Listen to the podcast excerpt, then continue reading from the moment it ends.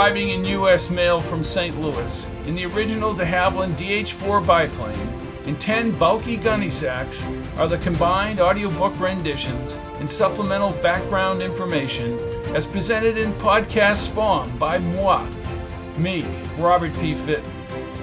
Good evening to one and all, wherever in the galaxy you make your home.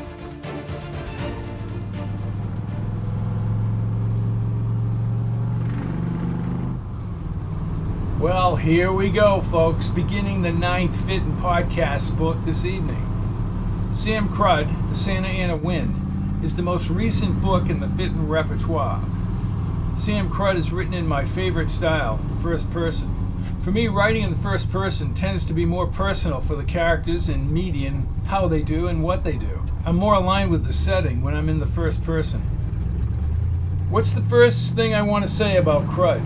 Blonde hair, overweight, drives a 1966 blue Corvette, works security in a huge, posh, grand style hotel overlooking the Pacific in California, south of LA.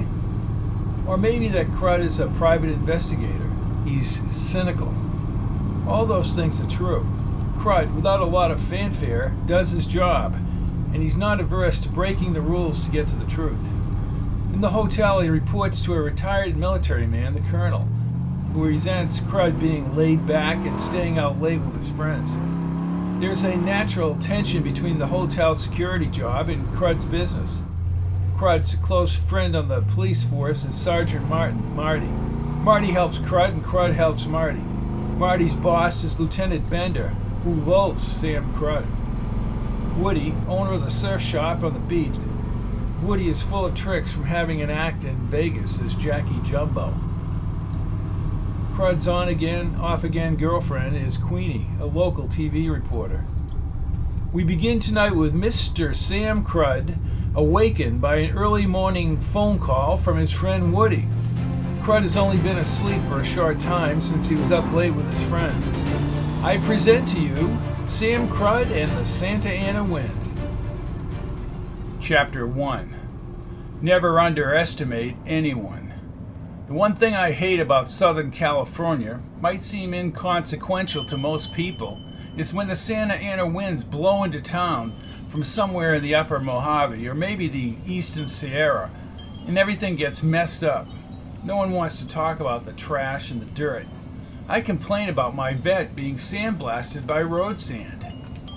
They don't talk about their discombobulated hair or how he can't even play a baseball game without being distracted by some undulating pitch from a half rate pitcher. Even my German Shepherd Buster finds shelter away from the onslaught. But it's warm and sunny in California, and you don't tell the folks back east that it's windy in Nirvana, USA. I'm Sam Crud, private investigator, but I take jobs off the grid. My part time job as hotel security gives me a place to crash. I rolled over on my pillow and took an occasional mental snapshot through my eye slits of Home Sweet Home, my loft apartment at the Paraiso Oceanico, a huge, linear edifice overlooking the blue Pacific. Buster lay on the oriental rug, eyes closed, but his ears occasionally twitched. Why the hell was I awake now, anyways? Usually I'm asleep when the sun performs his daily reveille through the side window facing Oceanico Beach, or Oceano as the natives call it. Staying up late is my forte, but I had left the loft window open when I dove onto the bed at 3:16 a.m. I knew the window was open, but I wanted to sleep. I wasn't drunk now, but I was damn tired. The winds had awakened me like melodic wind chimes in the loft by summarily tickling my Aunt Cookie's brass antique Tiffany lampshade. I crawled on my belly across my California sized bed like I was scurrying in combat under the barbed wire. Buster opened his eyes. Then I shuffled in my skivvies across the smooth wood planks as the wind ruffled my matted blonde hair. I stared out the prop window past the backlit hotel and the brightening Pacific beyond. I felt Buster's soft, smooth fur and I patted his head. It's damned early, Buster.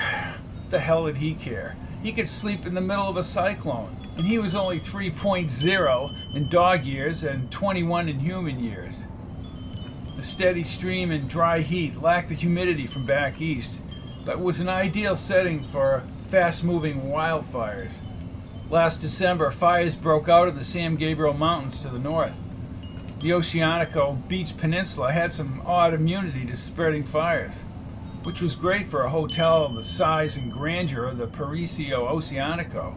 The hotel was shadowed in gray blue, but the sun's yellow glow highlighted the cobblestone service road around back.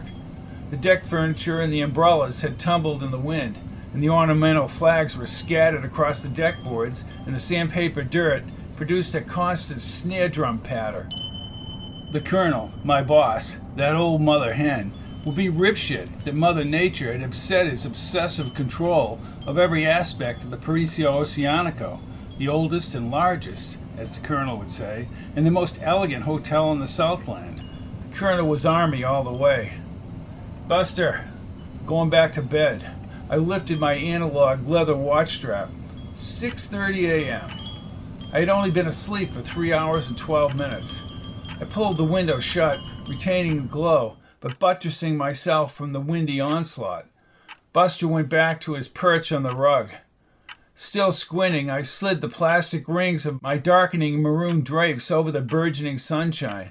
Damn, I hate waking up, I said to no one except myself and Buster. I like talking to myself and the dog. Somehow, I think he understands every damn thing I've ever said. I always find answers babbling, and the only answer coming to my mind right now is getting back to sleep. I'm crashing. Spread eagle, I leaped onto the form foam mattress, my hefty 257 pounds not even shaking the bed. Maybe if someone was in the garage below, they would have heard the thud. For a few seconds, I questioned why I parked the Vette next to the hotel's flatbed maintenance truck. Like everything else in the world, that would piss off the colonel. My space was cordoned off into a stall to the right of the garage next to the stairs leading to the loft. No one would be using the truck on a Saturday morning, and the fiberglass of my 1966 Corvette would be safe from splintering upon impact. I hate the mundane and the boring. I like excitement and adventure. Maybe that's why I couldn't sleep. That dumb missing persons case from that chubby Mrs. Copple in San Bernardino began torturing me. Who cares where Butch had run off to? And I had my responsibilities to the hotel, reporting to the colonel, I might add. Yet now I was so tired I could feel that all encompassing feeling pending sleep descending over my muscles and bones. I was only 32, but when I was in my 20s, I had no trouble staying up all night, even when I was prowling the bars with the floozies down on Templeton Street. Now I had become sophisticated by drinking or dining at Maury's Place, aka the Mediterranean Lounge, which was more than a lounge, yet still a beautiful stucco walled villa overlooking the extensive gardens above the Pacific. The back door bar, entered by a tunnel like corridor constructed with old boards from some mine up north, was out back and might as well have been anywhere. It was Maury's manufactured dive. He wanted the back door to retain its grubbiness and cater to the riffraff. The prices weren't for the riffraff. I was now in that strange field of unconsciousness that lay between dreamland and the LA landscape I had known all my life. I wonder if dogs experience the same thing. Maybe they just conk out. In this twilight world, I could hear the colonel berating me for never having been in the service, and how it had been his honor to serve in Iraq, Afghanistan, and probably the North Pole. Hey, I wasn't a bad person. What's ever made sense in this skewed reality? Everything's slowed down now, and I was in free fall toward a well deserved rest until my cell's high pitched signal halted my descent into sleep. Damn. I rolled over, completely pissed now. I saw the smartphone's surrounds pulsing light and a small red button light flashing in the corner. What moron is calling me this early? Guess it's you, Colonel. You know I was out late and you just want to harass me. I squeezed the phone as if I were going to crush the damn thing. Yeah. Sam, it's Woody. Dead silence on my part. Sammy, you with somebody? Buster sat next to the bed as if he were monitoring the phone call. Woody, do you realize how big an asshole you are? Yeah. I thought you'd want to know this. Know what? I kept blinking my eyes as I stood. Eleven skiffs down the marina. Cops are on the way. Some guy was out walking his husky along the boats and saw a body on the deck up front. Since you've woken me up, Woody, would you be so kind as to tell me how this frigging relates to me? Brutal. Wicked knife wound. Deep into the neck. I hear the body was washed down. You just woke me up on three hours sleep from the back door. I ended the call and hurled the phone onto the mattress. My heart raced like an engine after being shut off and turned on again. No way would I get to sleep now. I just shook my head for the longest time. Buster knew it because he had been stirred from his sleepy corner. I walked in slow motion back to the window. Woody, the pinhead, had just jump started my day. Pushing my teeth into my lip, I walked the drape back and thrust open the window to another day of wind. Fifty yards away, the colonel, all six foot four inches of his wiry frame, now inspected the deck damage. Even at this hour, he performed his inspections as if he were part of the U.S. Army Reconnaissance Patrol. The gray haired colonel had donned his shaded green Boy Scout garb called the Parisio Oceanico official uniform. My head snapped to the right when the cell phone performed its light dance. Son of a bitch. Boy, was I in a shitty mood. Even Buster retreated across the room. For your sake, Woody, this better not be you. Hey, it's Marty. Good morning to you, too. Marty still had a leftover accent from somewhere around New Jersey or New York City, even though he had been on the coast for 15 years, 14 of those years with the police department. What the hell do you want, Marty? I know you've been up all night. Wrong. I got a whopping three hour shut eye. Sometimes it's better just to stay up all night. I crunch my eyes in the sun's glare as the light shaded red through my eyelids. Let me guess, it's about that slash dude on the North Side Marina. And good old Woody just called you. Don't blame Woody for this call. The sister's been looking for this guy for three days. She's from Bellflower, and she made a comment to me about getting a private investigator. I told her it'd be a good idea for her own safety. She just ID'd the body and is freaking out. Marty, what the hell? You think I'm just going to skip over to the marina and start whistling Dixie? Then I thought a little bit more.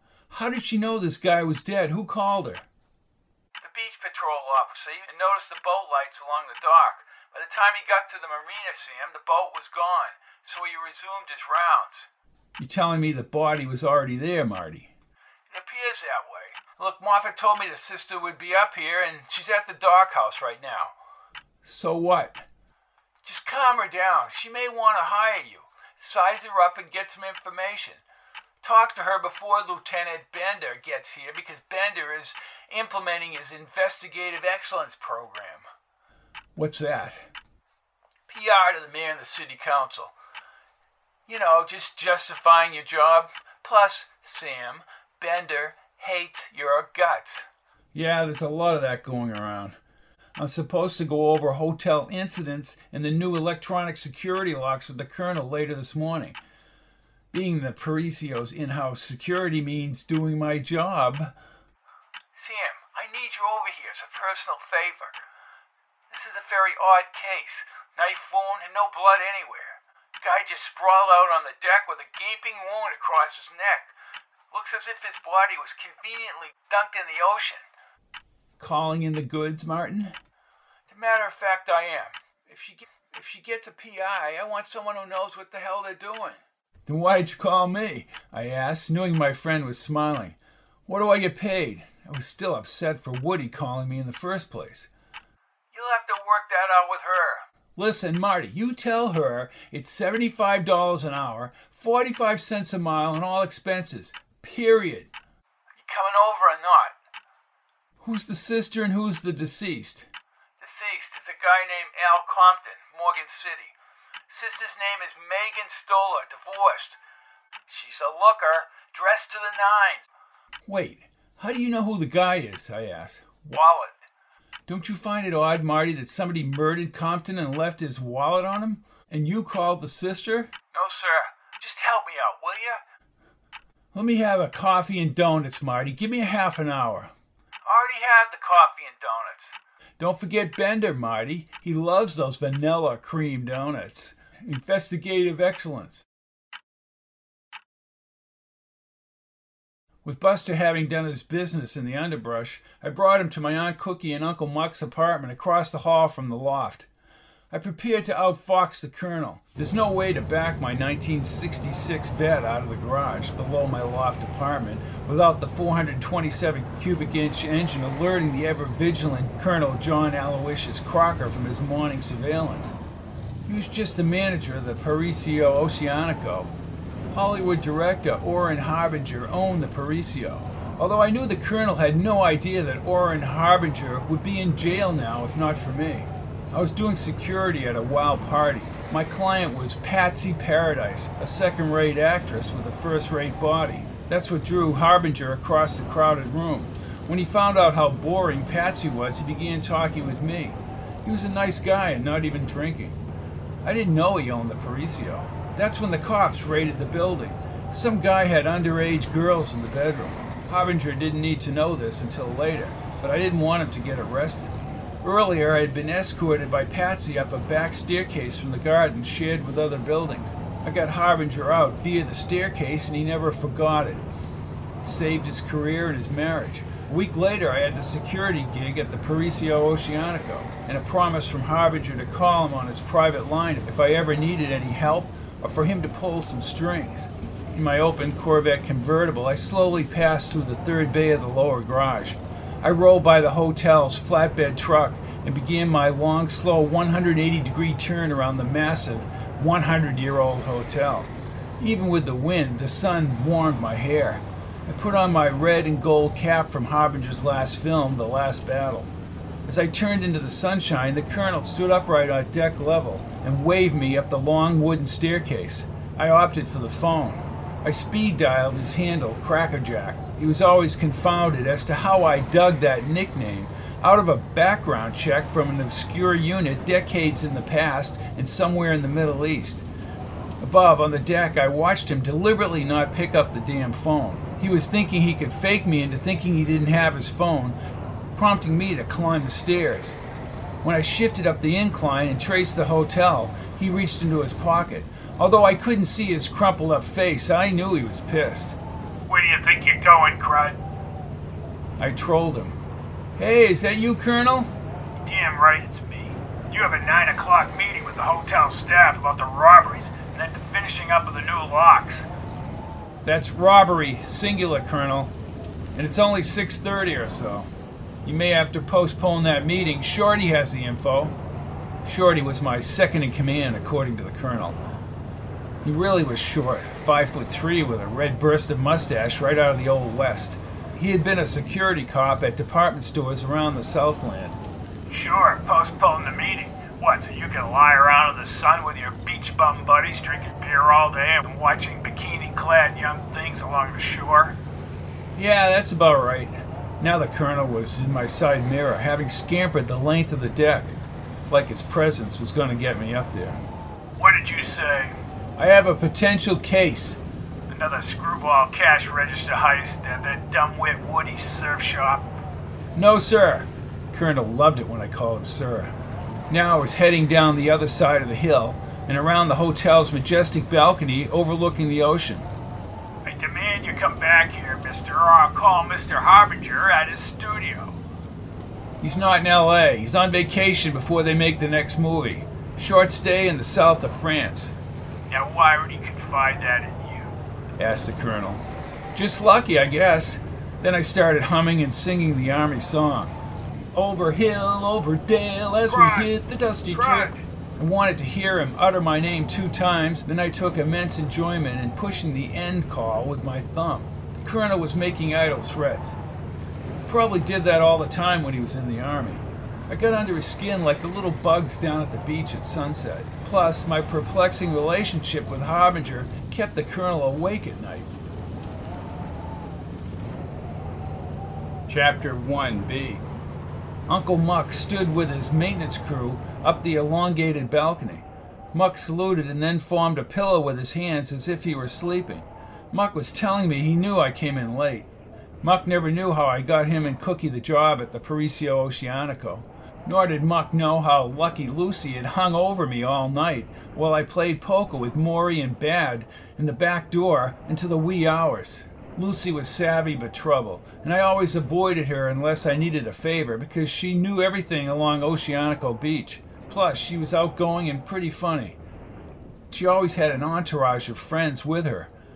I unfolded my arms and shrugged my shoulders. I wish I hadn't lost 300 bucks to Bad. I could still hear his gravelly cadence. You lost crud and you lost big. And What's worse, you lost to me. The only consolation was that Bad had to be at his trucking company at 5 a.m. I smiled at that one, wondering if he thought the 300 bucks was worth it. I paused at the stop sign and checked out the pool. Bikinis didn't show up until at least 9. Then I thought about the name of Bad's company, Byron's All Destinations. Somehow his customers loved his dumbass name, Bad. My phone rang as I moved in second gear down the long straightway toward town. Marty, now what? Where are you, Sam? I'm on my way, Marty, I said, raising my voice just enough to push back. Linda called me from the station. Bender just got in his car. So? Sam, he's on his way down here. Step on the gas of that machine. Ms. Stoller is waiting in the dockhouse and she's freaking out about her brother being murdered. I know you can calm her down and get some info. Ten minutes, Marty, I told him, and I cut the call. Boom Boom Bender with the fat face. The guy could never lose weight. He was Boom Boom because he had never lost the opportunity to fire his 38. A couple times over the years, he had been suspended for being Boom Boom. I left the stop sign corner faster than I wanted to, screeching the Vette's tires briefly. At least the colonel didn't hear that screech. Muck probably did from the balcony, or some high paid maid might get word back to the colonel that I was causing trouble for hotel patrons. Maybe not. I continued along the shore up Oceanico Boulevard, where the preserved bushes ended and the long stretch of beach began. The majestic Paraiso Oceanico was bright in the morning sun and sat atop a rolling knoll that overlooked Oceanico and dozens of beaches northward to Santa Monica. Sunbathers, mostly female, were already spreading their towels in the sand, as if the sun, before 7 a.m., would somehow transform their pale skin into alluring, sexy bodies. When the wind whipped into the Vette, I realized the Santa Anas were shooting up the canyons. My phone rang said Bad as the truck engine roared in the background. Thought you'd be snoring at this hour, Bad. You kidding? I just have to get this load over to Phoenix. We're, uh, short on drivers. When you own the business, you fill in the gaps. I know, I know. Bad had a service haircut, a boot training Marine's body, and Irish green eyes.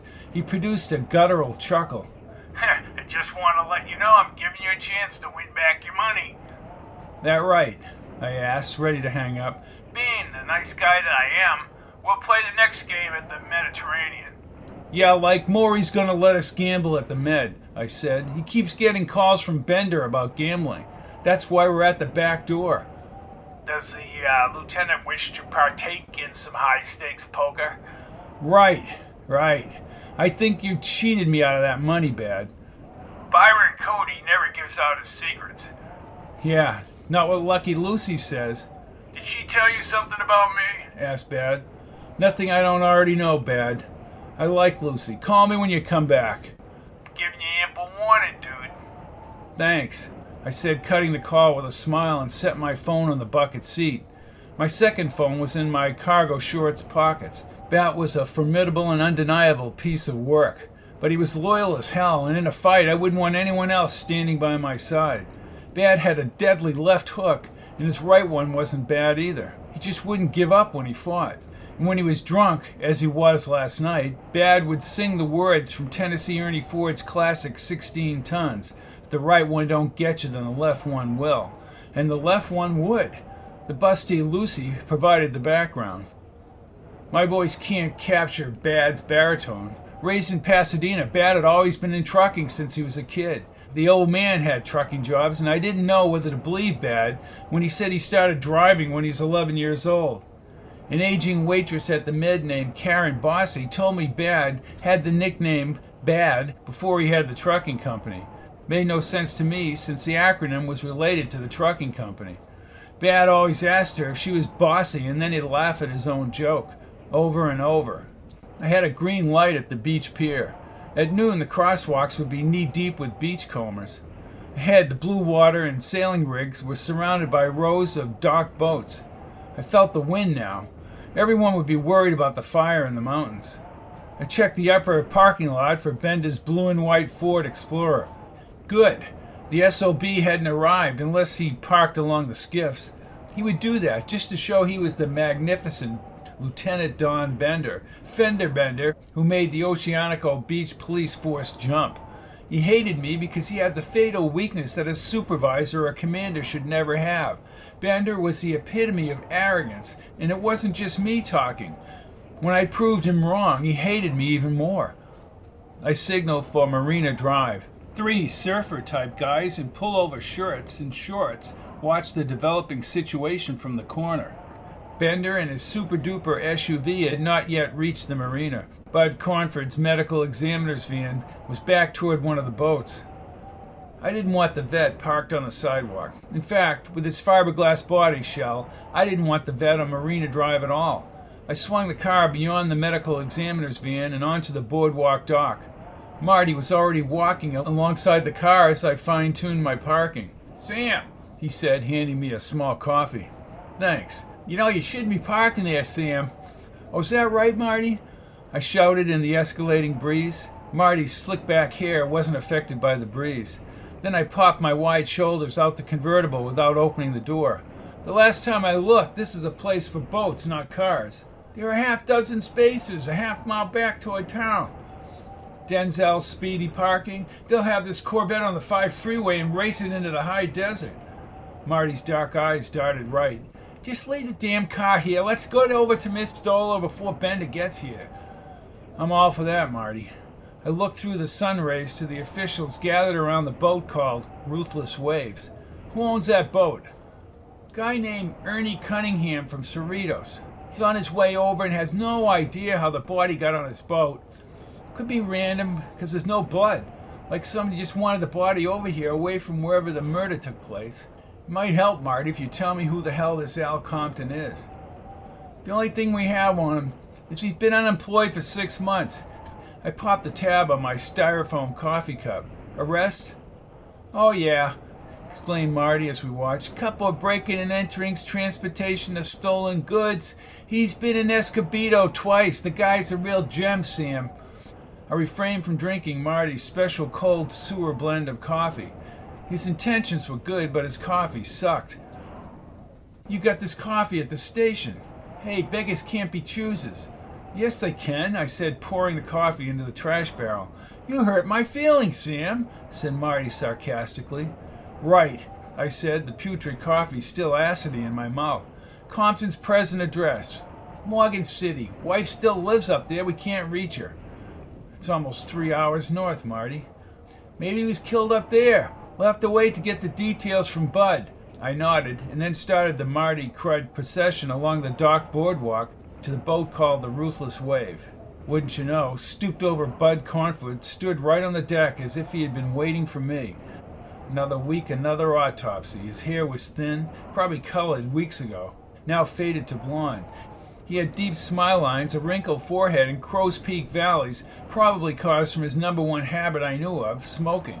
And the butt hung out of his mouth when he caught sight of me. Oh, no.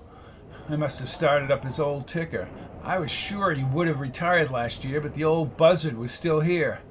You're not coming aboard this vessel, Crud. I saw your damn phone number on my cell. What are you, the captain of the ship now, Bud? I asked, and Marty laughed. Marty, you know Crud has no authorization to be on this boat. Well, he's peripherally involved in the investigation, Bud, said Marty. Well, bullshit. How? I'm looking at my email and text messages. I don't see any authorization from Lieutenant Bender. Now the old coot blocked the entrance as if he were going to personally push me back. I began laughing. what the hell is so funny, crud? You want me to get you a pair of boxing gloves, Bud? Hey, I was a quick middleweight in my day, replied Bud, but he never elaborated. I didn't know they had boxing during the Civil War, I said, still laughing. I noticed something odd. Why don't you go back to your cushy job over the Oceanico? Then he moved his spotted hands as if he were directing traffic. Come on, Crud, off the boat, off the boat. Okay, I said, turning. Marty and I started down the cement walk. Bender loathes you, Sam. He'll never agree to let you on the boat, said Marty. I turned and yelled back at Bud. Hey, thanks a lot, Bud. Don't mention that, said Bud, still chuckling. I waited until we had crossed the road and then I faced Marty. Tough luck, Sammy. I'll fill you in on what he finds. You should see Stoller before you do anything else. Marty poured the rest of his coffee into the trash bin. I'll call you later, Marty. She may hire you, Sam. I don't know. This thing is hot. Just get her over to the hotel until we can fully interview her. I nodded as Marty backtracked along the street to Bud back on the boat. I started down the sidewalk toward the gray shingled dock house at the end of the boardwalk. I grabbed my phone and pushed Woody's landline number at the surf shack. Hey, I see you, Sam. I gazed up at Woody's shop on Surf Drive back toward the beach. You're going to get arrested with those high powered binoculars, Woody, I said with the phone pressed to my right ear. Oh, you have no idea what I. Yeah, you sleazeball. You're a Vegas guy with voices. I want you to get on your special line. Use your Captain Cranston voice. Tell Bender to get back into town and meet Bud Cornford at the morgue about the Al Compton case. Then call Bud and get him over to the same building. That should give me about 20 minutes before they realize what's going on. What number do I use? Use Cranston's number. It's gonna cost you a lunch, Sam. Lunch? You get them out of here, and I'll buy you drinks and dinner at the Med. I love this kind of shit, said Woody in an excited voice. I could almost see him, in his Hawaiian shirt and his little ponytail with his huge teeth sticking out like a racehorse studded for pasture. I know you do. Ciao. I smiled and stuffed the phone in my pocket, but I realized how that line number changer I had bought from the Pakistani two years ago in Tijuana had found a nice home with the mimic expert Woody Jackie Jumbo from Vegas. So many times that phony call had gotten me out of jams and into places I didn't belong. I stepped inside the dockhouse. A uniformed officer stood in front of the rec room door. Do I know you? I'm Chris Pollock. I shook his hand. Sam Crud. Sergeant Martin said you'd be over. She okay? Yeah, she called her sister in Reseda. She's pretty upset. Reseda? Understood. Thank you. I walked into the rec room. A stunning woman with frosted brown hair sat at the end of a green flowered futon. Her iridescent blue eyes were moist. When she saw me, she overtly sunk her forehead into her hands. A styrofoam coffee cup with lipstick on the rim sat at the end of a glass table. Miss Stoller? She gazed upward. The eyes were glazed, but not swollen or red. She was a knockout, even with her saddened demeanor. When she stood, her skirt tightened at the hips, revealing long legs and black stilettos. Her white blouse had a ruffled front. Sam? Miss Stoller. I shook her hand. Her nails were clear and manicured. Somehow her persona didn't match up with Al Compton's alleged lifestyle. She steered me over to a large window overlooking the Pacific. Sailboats were already moving over the choppy waters along the rock jetty. I'm sorry about Al. She squinted as she spoke. I could give you a hundred times, Sam, that Al might have been whacked by somebody, but this wasn't one of them. Funny she used the word whacked. That wasn't consistent with her dress and demeanor. How was this different?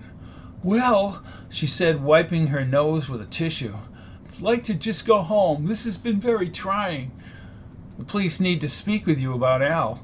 Well, she said in a shrill voice, Al was working off the record, not hanging around getting shit faced at Finnegan's and Rio Martos. He was clean for two months. Why are you here? I mean, how did you find out about Al's death? Andy Moffat, an officer in Bellflower. They heard it on the scanner. Andy called me. When's the last time you saw Al? She sniffled. Oh, a couple weeks ago, but where? Oh, at his house in Morgan City. Just tell the sergeant to interview me at my house in Bellflower. Do you need a private investigator? Well, sure. I'm a woman who doesn't shy away from help. Okay. This woman had traits of an actress out of a B movie from the 1940s. I tried to picture the dead man and what kind of a guy he was when he was alive, which wasn't that long ago. I'm trying to say he was getting money under the table. I see. Why was he murdered by the ocean? You're the detective? Investigator. Look, I can give you some security until the police get a handle on this. So that's the way you scientific detectives work, my God. For a fat, middle aged, hard boiled, pig headed guy, you've got the vaguest way of doing things I've ever heard of. Look, lady, I'm just trying to help. The ocean, Ms. Stoller. Why the ocean? She began her tissues to the nose routine as she cried. They killed him. Isn't that enough? Who is they, Miss Stoller? I'm not sure. Must have been in Rio Martos then, Miss Stoller, because he frequented that bar you just mentioned in Rio Martos. I just don't know. They had me ID the body. Horrible. Oh, God, I'm so scared. Al knew somebody would get him. He told me direct. You know what he'll do when he comes back? Beat my teeth out, then kick me in the stomach for mumbling. That line sounded familiar, but I couldn't place it. This woman was definitely overacting as she threw her head back. I didn't trust her performance. Chapter 1 C. Can I see your license, Miss Stoller? Oh, well, I, uh, I left in such a hurry, Sam. I forgot my wallet. I'm so sorry. Again, she started the crying routine. Al's been in jail. Stoller hadn't expected that information anyone from his incarceration who might have been after him? Al never talked about his time away, she said, gazing out the window, probably because she didn't want to look me straight in the eye. Then she began a series of accentuated sniffles. So you dodged that one. Where's his wife? She hesitated. In, in, in Morgan City, I suppose. Do you want me to find Al's killer? I asked. Uh, I'm not sure. What do you mean you're not sure? Don't you care who killed your brother? Of course. I want to find the truth. I'm just very tired, Sam, and I need my sister.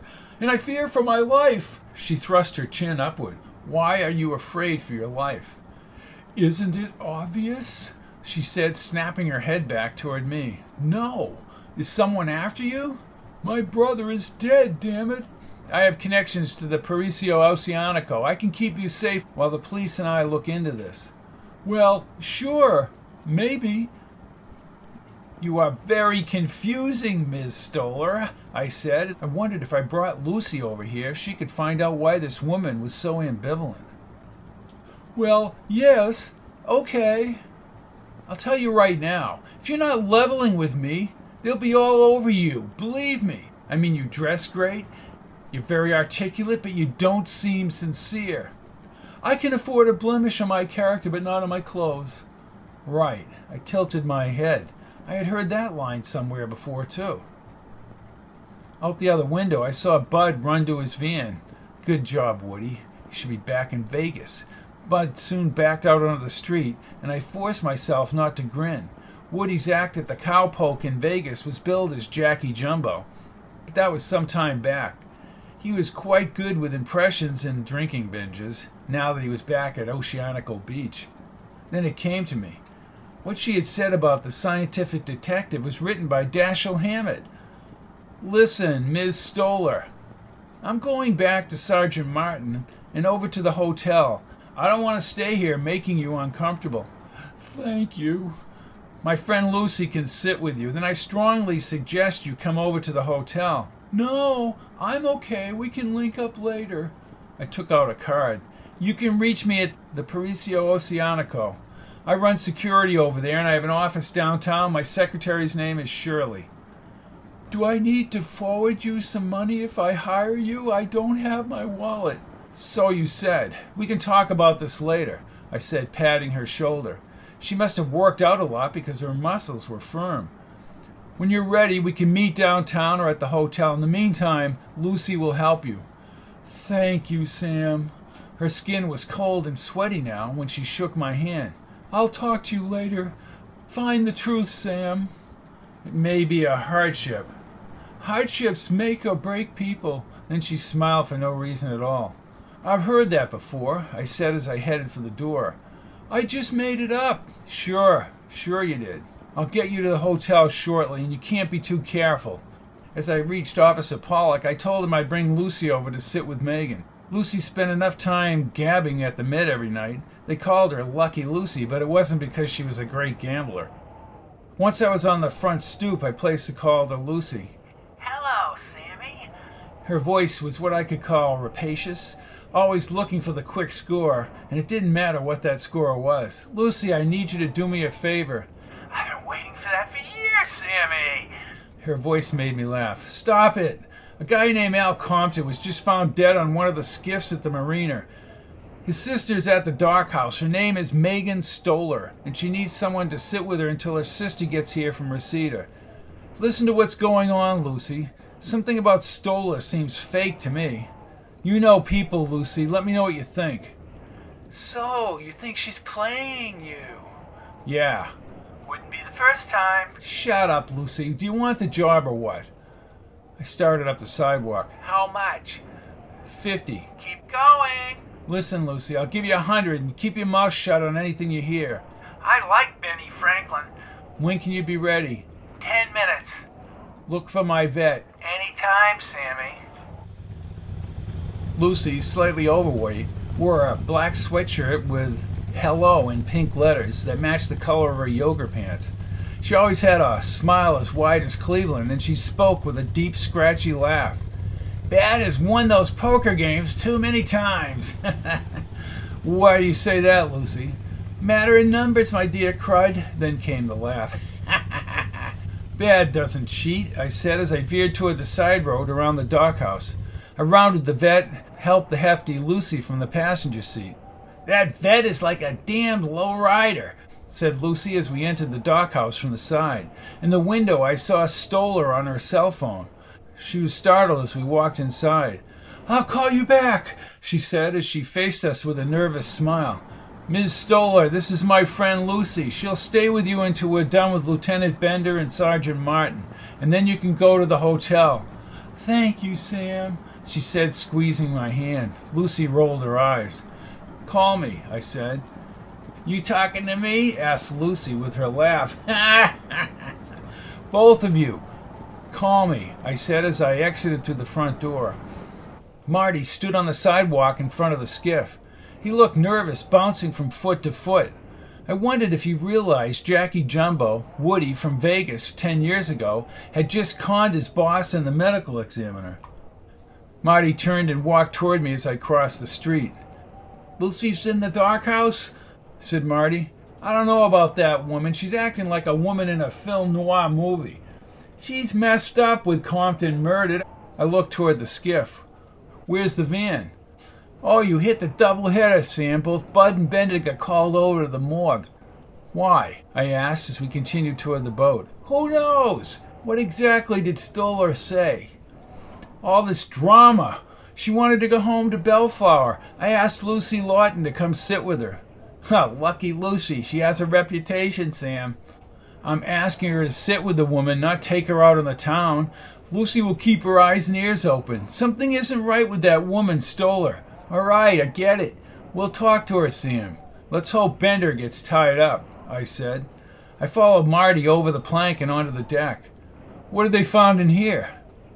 Listen, Bud said the body was lifted on the deck, probably from a boat. Compton was killed early last night. Early. Throat slashed left to right from behind. Where was he killed? What am I, a damn GPS, Sam? We've only been here half an hour. I panned the glossy deck. In the sunlight, I saw scuff marks, and someone had swabbed down the boards. What intrigued me was a tiny white berry with a pink edge that may have been brushed aside when somebody cleaned the deck. Without the sunshine creating the glare at this time of day, I wouldn't have seen the swabbing marks. I wasn't aware of berries like this along the marina or even in town. I followed Marty to the forward deck, but again I was drawn to the crushed berry. Before I joined him, I reached over and snatched the berry. I slid it in my pocket as Marty and a couple of technicians stood over Al Compton in a blue pullover shirt and light cargo shorts. The blue pullover was waterlogged. Al Compton, his gray hair matted down, was stretched out like a mannequin with work boots, perpendicular to the bow of the boat. Whoever brought him here was an idiot, I said. Looks like they laid him out in a funeral parlor. There's dirt under his nose. He may have fallen a few times, said Marty. Chased? Right, right. Abrasions on his knees. I pulled back the sheets. Compton also had marks on his cheekbones and armpit as if they lifted him onto the deck. The gouge on his throat was Grand Canyon deep with no blood. Was the wound washed in salt water? I asked the young blonde woman who was studying Al Compton's work boots. The boot treads were clean. She nodded. Don't know if it was deliberate. I see that, I said. What about the boots? He ran through scrub brush, gritty soil, side of a hill or a mountain, said the woman about my age. Knees scraped, some grit under the skin, but the boots looked like what you might see in a store. I'm Sam Crud, private investigator. I flipped her my card. Marty pursed his lips.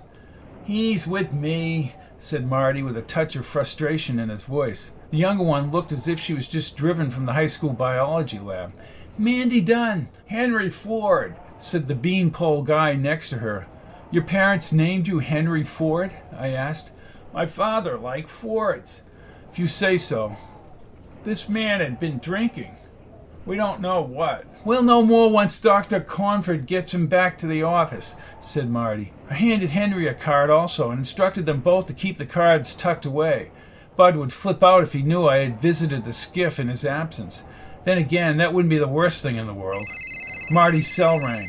Sergeant Martin. No, sir. I don't know anything about it. What did Captain Cranston say? Are you kidding me? Yes, sir. Of course. Okay. Bender, I asked. Hey, he's fuming, Sam. He's on his way back with Cornford, so you better split and just keep it hush hush that you were here. Thanks, Marty. I owe you. You owe me a hundred, said Marty, slapping him on the shoulder. Keep that woman safe. While she has to cooperate. The berry in my pocket bothered me. Could have come off a sneaker or a work boot. I needed to get the berry checked at my alma mater at Long Beach. I looked down the sidewalk and thought about what happened. Someone pulled up in a small boat in the middle of the night. I jogged left to the Vette and pulled out my voice recorder. Check berry at Cal State Long Beach. Call Chippy or Dr. Swenson, Science Department. Also, once Meagan Stoller is at the hotel, bring her to dinner and question her about Al Compton. Take Woody with me down to this Finnegan's in Rio Martos. Trouble with the voice recorders that I'd use them once at the beginning of a case and I'd get so busy I'd forget. I started the Vette and zoomed by the skiff. Again, I picked up the recorder. Al Compton had to have been killed away from the marina. Who in Finnegan's knew Al Compton? Chapter 2 I had a late breakfast downtown and retreated back to the hotel. Lucy told me on the phone that Stoller was awaiting questioning by Bender. I reminded Lucy I could send my lawyer, Harry Cranston, the police captain's cousin, to the dockhouse if necessary. She declined and, more concerned about her takeout order for Stoller and herself, I ended the call and drove around the back of the hotel. Even the colonel doesn't know the pathway through the branches and the tree roots of the Oceanico Beach Preserve, where Buster takes care of his business. Taking the Vette through that winding, constricted trail is not the hut setup. The wind made it worse. Woody said that the trail used to be a path that led behind the inlet, east of the hotel. He brought me through there in his dune buggy around five years ago. We cleared out a small opening diagonal to the rear of the garage. I told Muck and Cookie about it when we successfully navigated the Vette onto the sandy stretch behind the garage. When I did not want the colonel to know I was back on the property, I'd drive slowly after checking the deck with the binoculars. Then I'd park the car parallel to the stucco garage. At 11:30, I snuck into the garage from the side door to Muck's cubbyhole electrical supply closet. I easily scaled the stairs. Muck and Cookie were just finishing up tuna salad sandwiches and V8 juice, which I thought was way too thick for my taste. Fleet-footed Buster jumped up and down and went into a wagging tail blitzkrieg. I patted his head and gave him a treat. He's been out, Sam, said Muck. Thanks. My uncle, a narrow shouldered man with greasy black hair, could fix anything mechanical. He held his V8 glass in midair.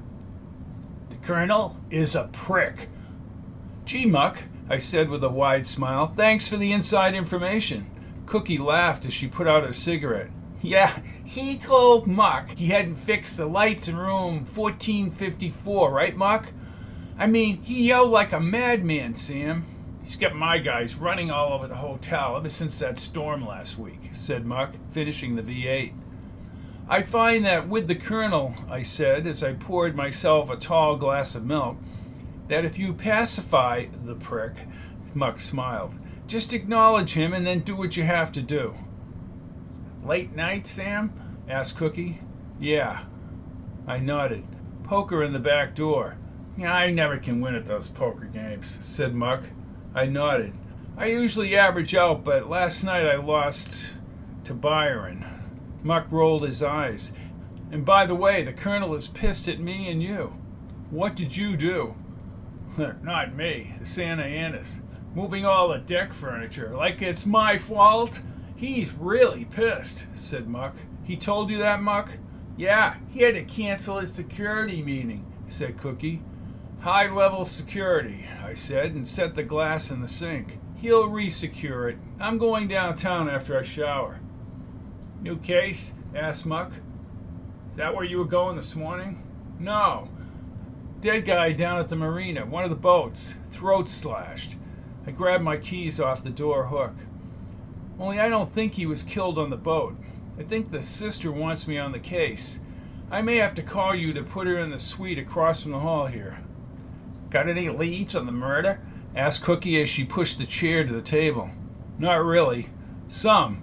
Well, you be careful, Sammy, said Cookie as she hugged and kissed my cheek. He was careful, Cookie, he wouldn't be in this line of work. I made a sour face at Muck. Say hello to the prick. I ain't saying nothing, said Muck. The colonel buzzed my phone just as I crossed the drawbridge into town. It was as if I had tripped an electronic device alerting him. I thought I'd better answer the call. With the wind, I had the white convertible top up, even though I thought about placing the bubble top on later. Colonel. Where are you, Crud? He asked with his military bearing. I'm in town, sir. L.A.? No, Oceanico Beach. He had a snuffled laugh. I don't consider that town. I've rescheduled the security meeting promptly at 1400 hours. Okay. Hopefully, next time you won't be playing poker all night. I shifted on Central Ave and the building shadows crossed over the Vette. How do you know about that? Intelligence. Oh, you found someone with intelligence to help you, I asked with a subtle chuckle. I smiled and looked down at the phone on the seat. Not funny, crud.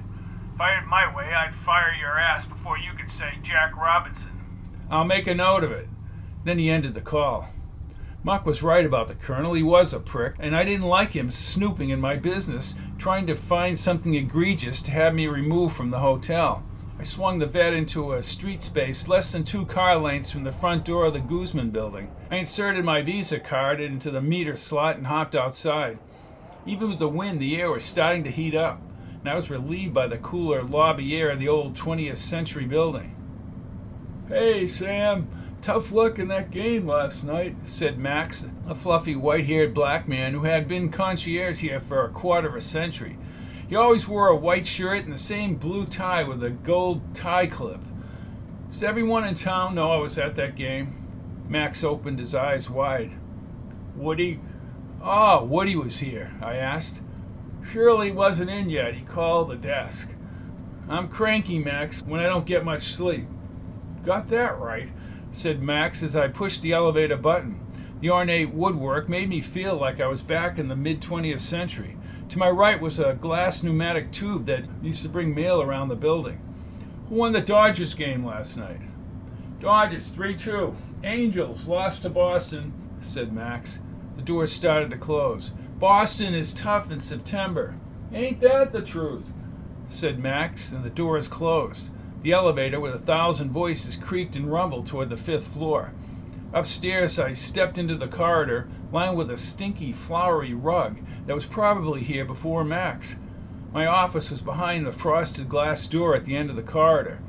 The black letters read John S. Perlman Construction, and that was John S.'s office six years ago before he went broke.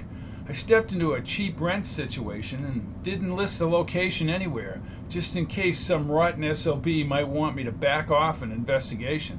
The short haired, perky Shirley, a little overweight and always in a colorful sundress, sat behind a computer at her desk watching the TV monitor. Queenie, aka Maura McGonigal, a TV reporter for KC75, held her microphone to Dave Duncan in the mayor's office. Duncan prattled on, but my eyes were fixed on Queenie and her golden hair, which looked like it had just been blow dried. The slender Queenie would show up regularly at the Mediterranean. A few years ago, I had inadvertently spent the night with Queenie when we were both drunk. It wasn't the way it sounds. Not my style to go bed hopping. Both of us felt bad about it. Still, we remained friends. Shirley knew about that night. She's very cute, Sam, said Shirley, teasing me. Yes, ma'am, I said, knowing that Queenie and I blew the possibility of a real relationship on that drunken binge. I watched the monitor. She was sharp, and I liked sharp. Her legs were skinny, and so was she, and she had an energetic personality, a real spitfire with a wide, ready smile. You like her, Sam. I do. How was your poker game last night? Asked bad. He's probably spent my money in Phoenix. Woody called. He said your message box is filled again. Good. Now no one can leave a message. He has my other phone number. He says to call him when you get in. She lifted a posted note. A Meagan Stoller called the office. And that wonderful Lieutenant Bender. He called you a dumbass bastard. Forget Bender. Then Marty called after that, and Dr. Cornford.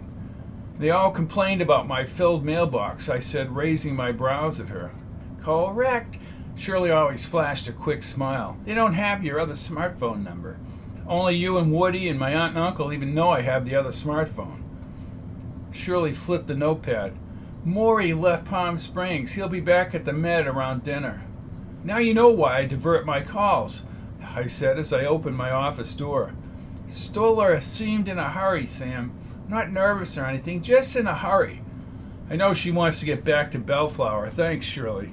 A busy call waiting signal sounded on Stoller's phone as I entered my office. I still use John S.'s old wooden oak chair with the black leather pad seat. The old chair was stronger than most chairs you'd buy in the store today. I looked out the shattered blinds at the smaller Oceanico Beach buildings toward Los Angeles and the mountains in the distance.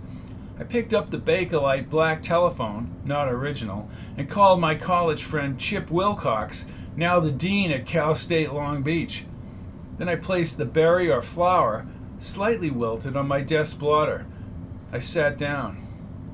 Dean Wilcox. Oh, aren't we formal? This who I think it is. He asked. Chippy, it's Sam. Well, well, well. I was beginning to think you'd left that island for where you're always going to. Boa Constrictor? Boa Katome. Where have you been? After the class reunion, we spent that last weekend at Redondo Beach with Karen and Kathy D. We had a great time. We went to the Rams game. You exited out with Kathy D, and then you're gone. Good summation, Chip.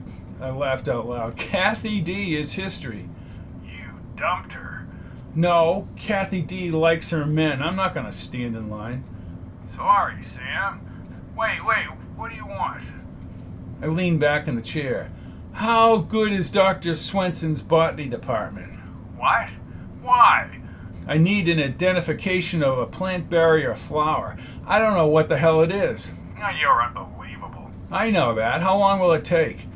I don't know, Sam. Have it brought over to my office. I'll have somebody get on it. I sincerely thank you, Bwana. Sure you do. You want me to get Kathy D's number for you? I asked in a whisper. You're so magnanimous, Sam. Talk to you later. Thank you, Chip, I said, smiling, and I hung up. I thought about Kathy D, all five foot nine inches of her. I thought she was a good kid until Woody clued me in that she was quite drunk all the time and dancing at Stymie's in the city with Kid Garrett, a lightweight from Whittier, and about a half a dozen other guys. Shirley turned on the small monitor on her desk. A few seconds later, she stood. Fire in the Imperial Valley, Sam. Where? In proximity to San Jacinto, the mountain. That's near Maury in Palm Springs. Started in a campground and is progressing around the surrounding hills to the mountain. 10% contained, south of Chandler. Makes me glad I live near the beach, I said as I called Stoller. The line rang a little longer than it should have rung. Then she picked up. I could hear the wind. Miss Stoller, this is Sam Crud. My secretary said you needed me to call. Oh, Sam, people are following me. She said, overacting again. Your mailbox is full. Where are you? I'm at your hotel in the lobby. I had the officer drop me here after after he talked to Sergeant Martin. Where's Lucy? I asked. She took a cab home. Stay right there in the lobby. I'll be right over. I can send my uncle down to pick you up. I immediately called Muck, and he agreed to escort Stoller to the suite down the hall from Muck and Cookie's apartment. Sam, called Shirley. Bender just buzzed the office. I set down the phone and raced around the deck. What the hell does he want now? He's on his way over here. He sounded upset, Sam, said Shirley, making a face, and she exposed her teeth. Well, good for him. The door flew open and the short little Bender burst into my office, all five foot seven inches of him. Every time I saw Bender, I was amazed how his head was too big for his stinted frame. He was followed by two men in uniform. I didn't see Marty. Lieutenant Bender, we were just talking about you, I chuckled. Now I was nervous about Stoller being at the hotel. Can't get through to your cell phone, cried. Guess I need some investigative excellence. Not funny. What do you want? Still sitting on Shirley's desk. Why did Meagan Stoller hire you? I stood and walked up to him. Don't you ever knock, Bender? Lieutenant Bender, he said, waddling over. Whatever. She wanted me. Bender crunched his lips and nodded, as if he had just solved E equals MC squared. Martin recommended you, didn't he? I have no idea. Ask Marty. You listen to me. You're just the house detective for the hotel, who's more impressed with his own self importance in his so called investigative company. Sounds like your resume.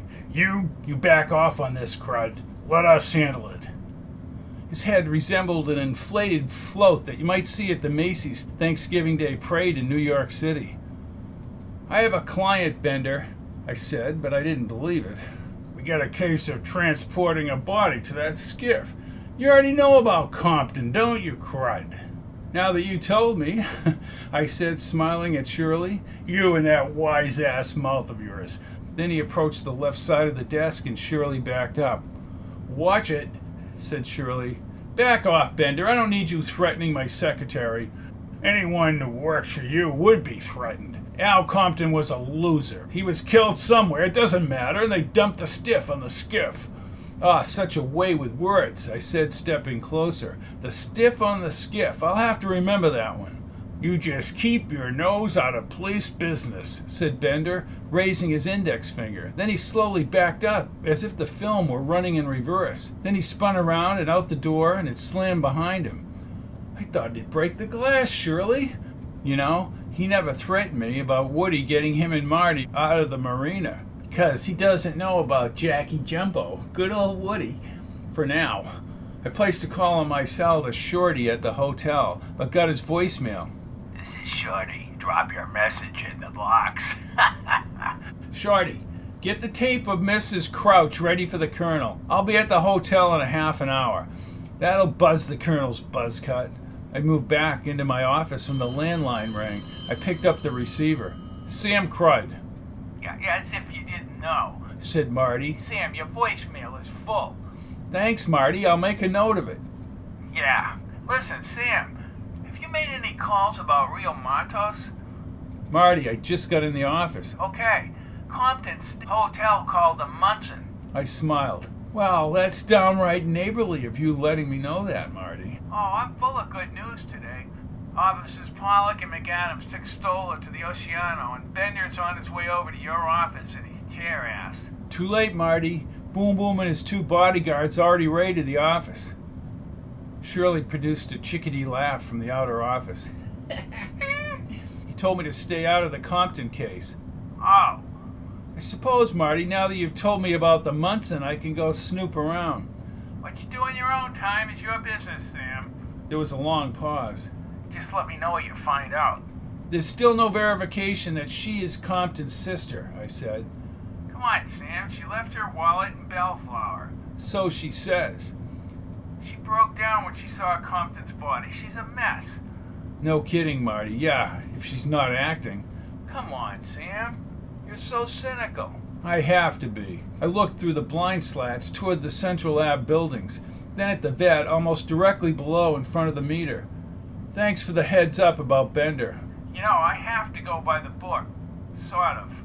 As I shook my head, Shirley called out, And the Colonel wants you to call. He complained about your voicemail being full.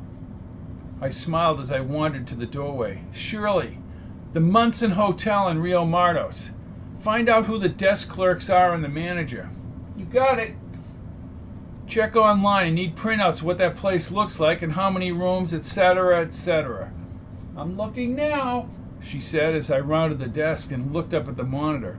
The huge glass picture window in front, the old style white metal blinds, the place looked like it needed work. An arch of letters spelling the Munson filled the upper part of the window. Rooms were only $75 a night.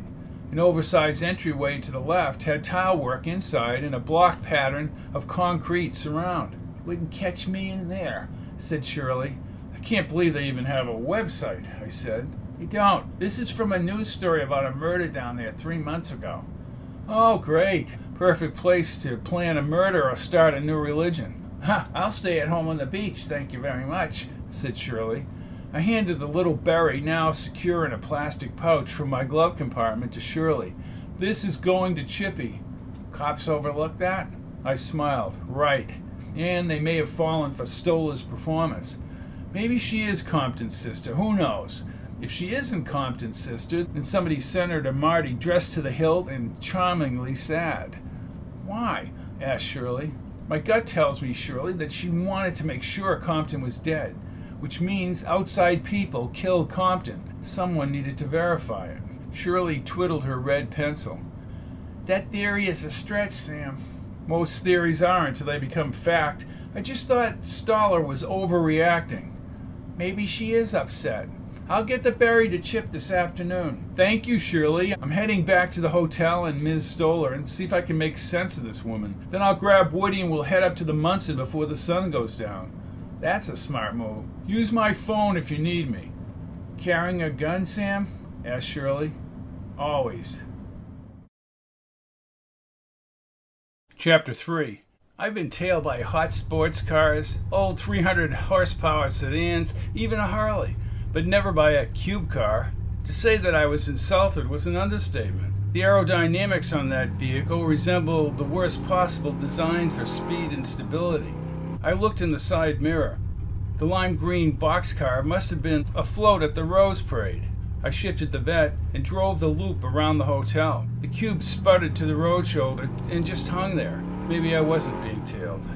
I downshifted and entered the hotel's asphalt drive slowly and parked behind the colonel's olive colored Jeep. I exited the Vette and noticed splattered mud along the rear panel of the colonel's Jeep, which was silly since it hadn't rained in Southern California for four weeks. The colonel must have driven on the grass or maybe near the sprinklers. As the wind whipped across the grounds, I climbed the green carpeted staircase to the front entrance with the swaying gold letter sign. At night, the white background would become a soft magenta, and the gold letters glowed blue. Paraíso Oceanico. The furrowing flowers, white and yellow with a touch of blue, puffed up the flower boxes along the drive. At the top of the stairs, I turned to the ocean, and my cell rang. District Attorney Karen Carnes. Wow. Hello, Karen. I turned away from the wind. Sam, Sam, Sam, I have a complaint in my hand from the medical examiner's office. You know, this investigative excellence they're promoting? You mean that Bender's promoting? Right. She was 60 years old and reminded me of my grade school teachers. And what does that complaint say? I think Bud has allowed old grudges to become confabulation. He claims you faked a call to get him off the murder scene down at the marina this morning. He's requesting that I yank your license, quote. When I returned from my meeting with my client, neither Lieutenant Bender nor Dr. Cornford were there. For the record, did you place calls to the lieutenant or the doctor?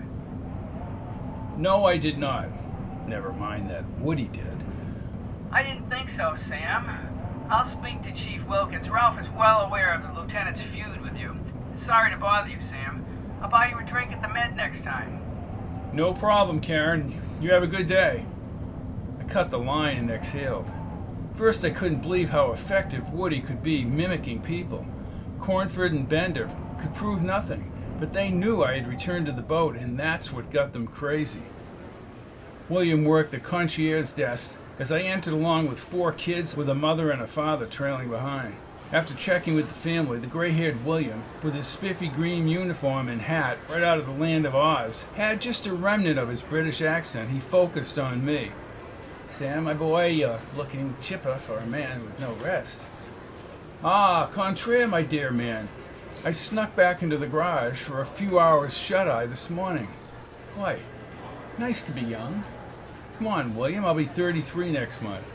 When I was 33, I sailed the world, said William. I did that last weekend, but she left town, I joked. He performed a sputtered nasal laugh. William wasn't sure whether I was telling the truth. I wasn't, but it sounded good. Now, Give her a kiss for me. Was a woman named Meagan Stoller in the lobby?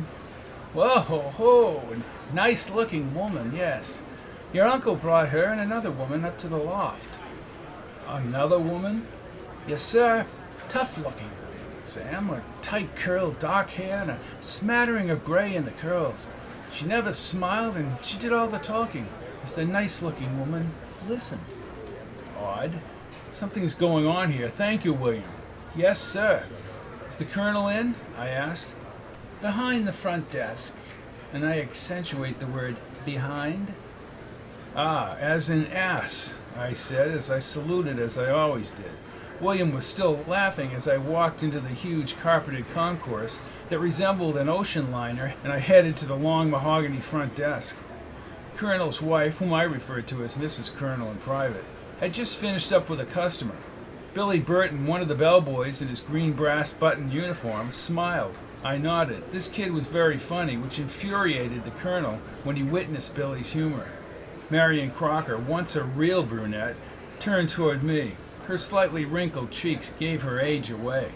From behind, she looked forty. She liked me. The colonel didn't. Hello, Sam. Marion, the colonel in? The colonel was called to a customer complaint in 442. Uh oh. Apparently, we have a complaint of a rodent. Colonel bring his gun? He would if he could, she said, smiling and nodding. Remember when he shot the gopher on the golf course? shot at it. I was having lunch when I heard the rifle shot on the 17th green.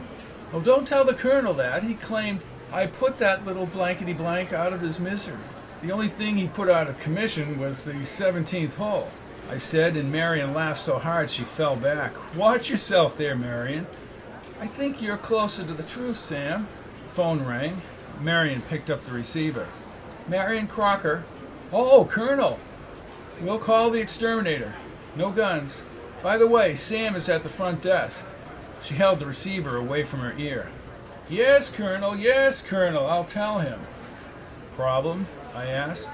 The Colonel will be right up. I'll alert the troops, Marion smiled. Has Shorty been up here?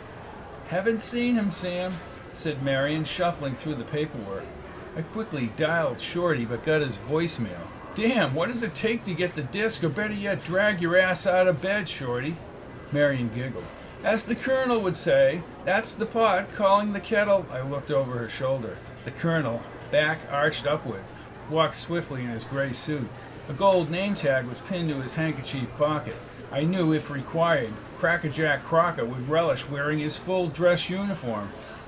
He needed another buzz cut because a slight wave was developing in front. What have you got to say for yourself, Crud? he asked in his military voice. I was getting antsy about Stoller and the other woman. I'm here to discuss the perch snatching on the deck last Thursday.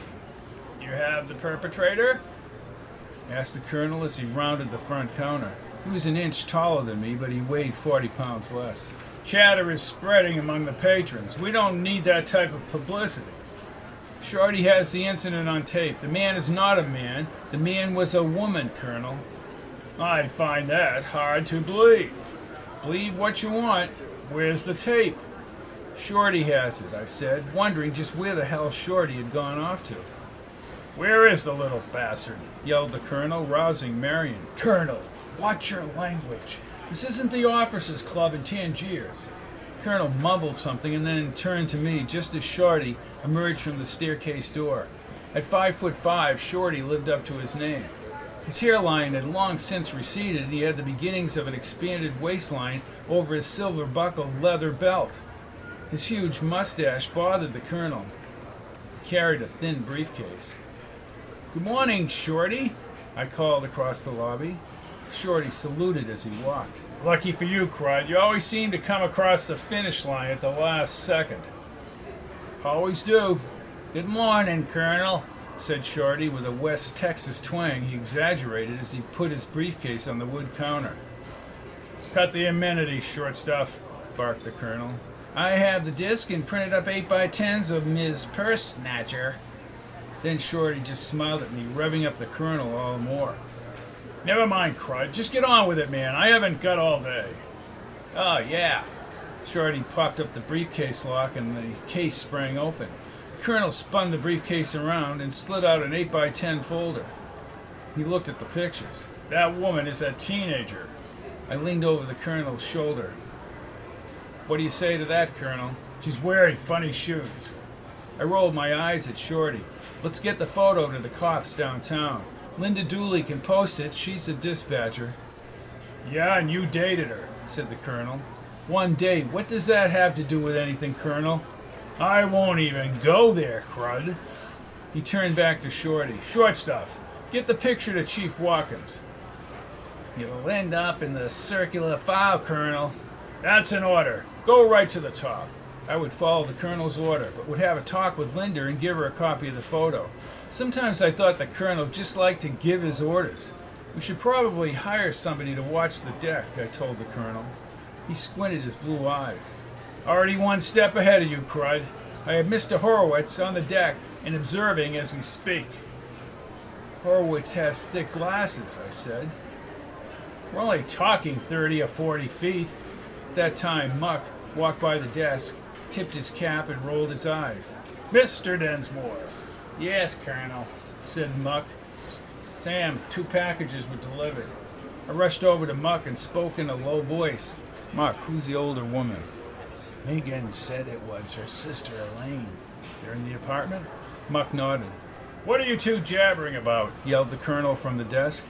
Buster was on the loose and went insane, barking at them. Well, I trust my dog.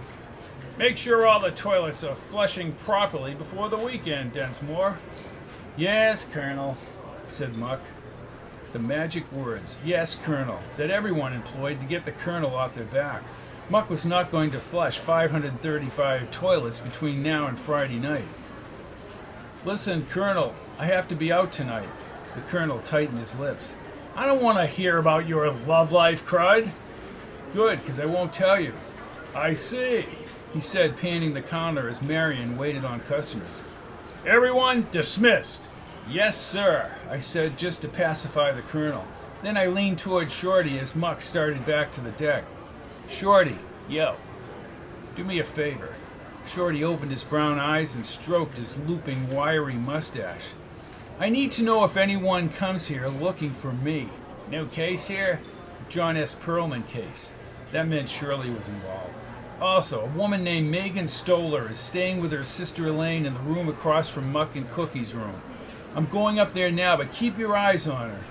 If anyone meets with her or she's making a lot of calls, you get a hold of me. Regular rate? No, 20 bucks an hour. Hot damn! I think she's clean, but who knows? I said as the long necked Woody walked in wearing sandals and an orange Hawaiian shirt that hung over his white shorts. Talk to you later, Shorty. I won't let you down, Sam, said Shorty as he passed Woody. Woodrow? Woody stepped up to the counter. Woody, you know the colonel doesn't want you in here dressed like that. I got your message, Sam. We're going up to Rio Martos, right? After I talked to Stoller and her sister. You want me to join you uh, with Compton's sister? asked Woody, raising his brows. No. Later we'll snoop around that bar Finnegan's and visit Al Compton's so called domicile. Stoller and her sister will be staying above the garage. Oh, you dog, Sam. Come on, Woody, tone it down. Have something to eat. I'll be back in a few minutes. I exited the hotel via the balcony, moving around the outside of the umbrella tables. Only half a dozen guests were eating outside because of the wind. I scurried down the white wood stairs and crossed the grass to the surround road. I heard Buster barking upstairs before I entered the garage. I ran up the side stairs and entered the upper hall. Buster was not in Muck and Cookie's apartment. I opened the bathroom door and Buster bolted toward the spare apartment. As Buster scratched at the door, I drew my gun. Then I slowly opened the door. Buster began sniffing as he moved ahead of me. I didn't like the way he hobbled inside the vacant apartment. And why had he been locked in the bathroom? You all right, Buster? By the way Buster sniffed around the sofa, the landing phone, and into the bathroom, I could easily see Stoller and her so called sister had bothered Buster in some strange manner. Then Buster began barking again. It's okay, boy, sit. I felt around his hind quarters. He let out a quick yip when I touched his ribs. Damn them, I said as I stood. Buster kept looking around and his ears were furrowed like the umbrellas in the wind outside. I pushed Marty's phone number and patted Buster's head. I wondered if one of those women had kicked my dog in the ribs. Sam, this better be quick. I'm having lunch with Bender. He's at the Desert Bar. Stoller and her sister are gone, Marty. What? I could hear him stand and shake the table. Are you kidding me? All I wanted was to have a safe place for this woman. Your client. You listen to me, Marty. You best call the DMV or somebody and get a damn license photo for Stoller and her sister. I'm telling you, that woman is somebody else. And she kicked or hit my dog. I don't know about any sister. Find out where they are, Marty. Call me later. I held the receiver out and bent down and fluffed up Buster's huge furry head. Did they kick you, boy? Buster produced a booming bark. I texted to Marty. S. Crud. Upstairs suite is locked. See Muck. You better dust for prints. Investigative excellence. With Meagan Stoller and his sister having slipped out of the hotel, Sam has info about Al Compton having lived in Morgan City. Next week, we also meet Sam's friend Bad from college and now owner of his own trucking company. And we'll dine at Oceanico Beach's premier hangout, The Med. This is Robert P. Fitton flying over the 405 freeway and then up along the coast. See you next week.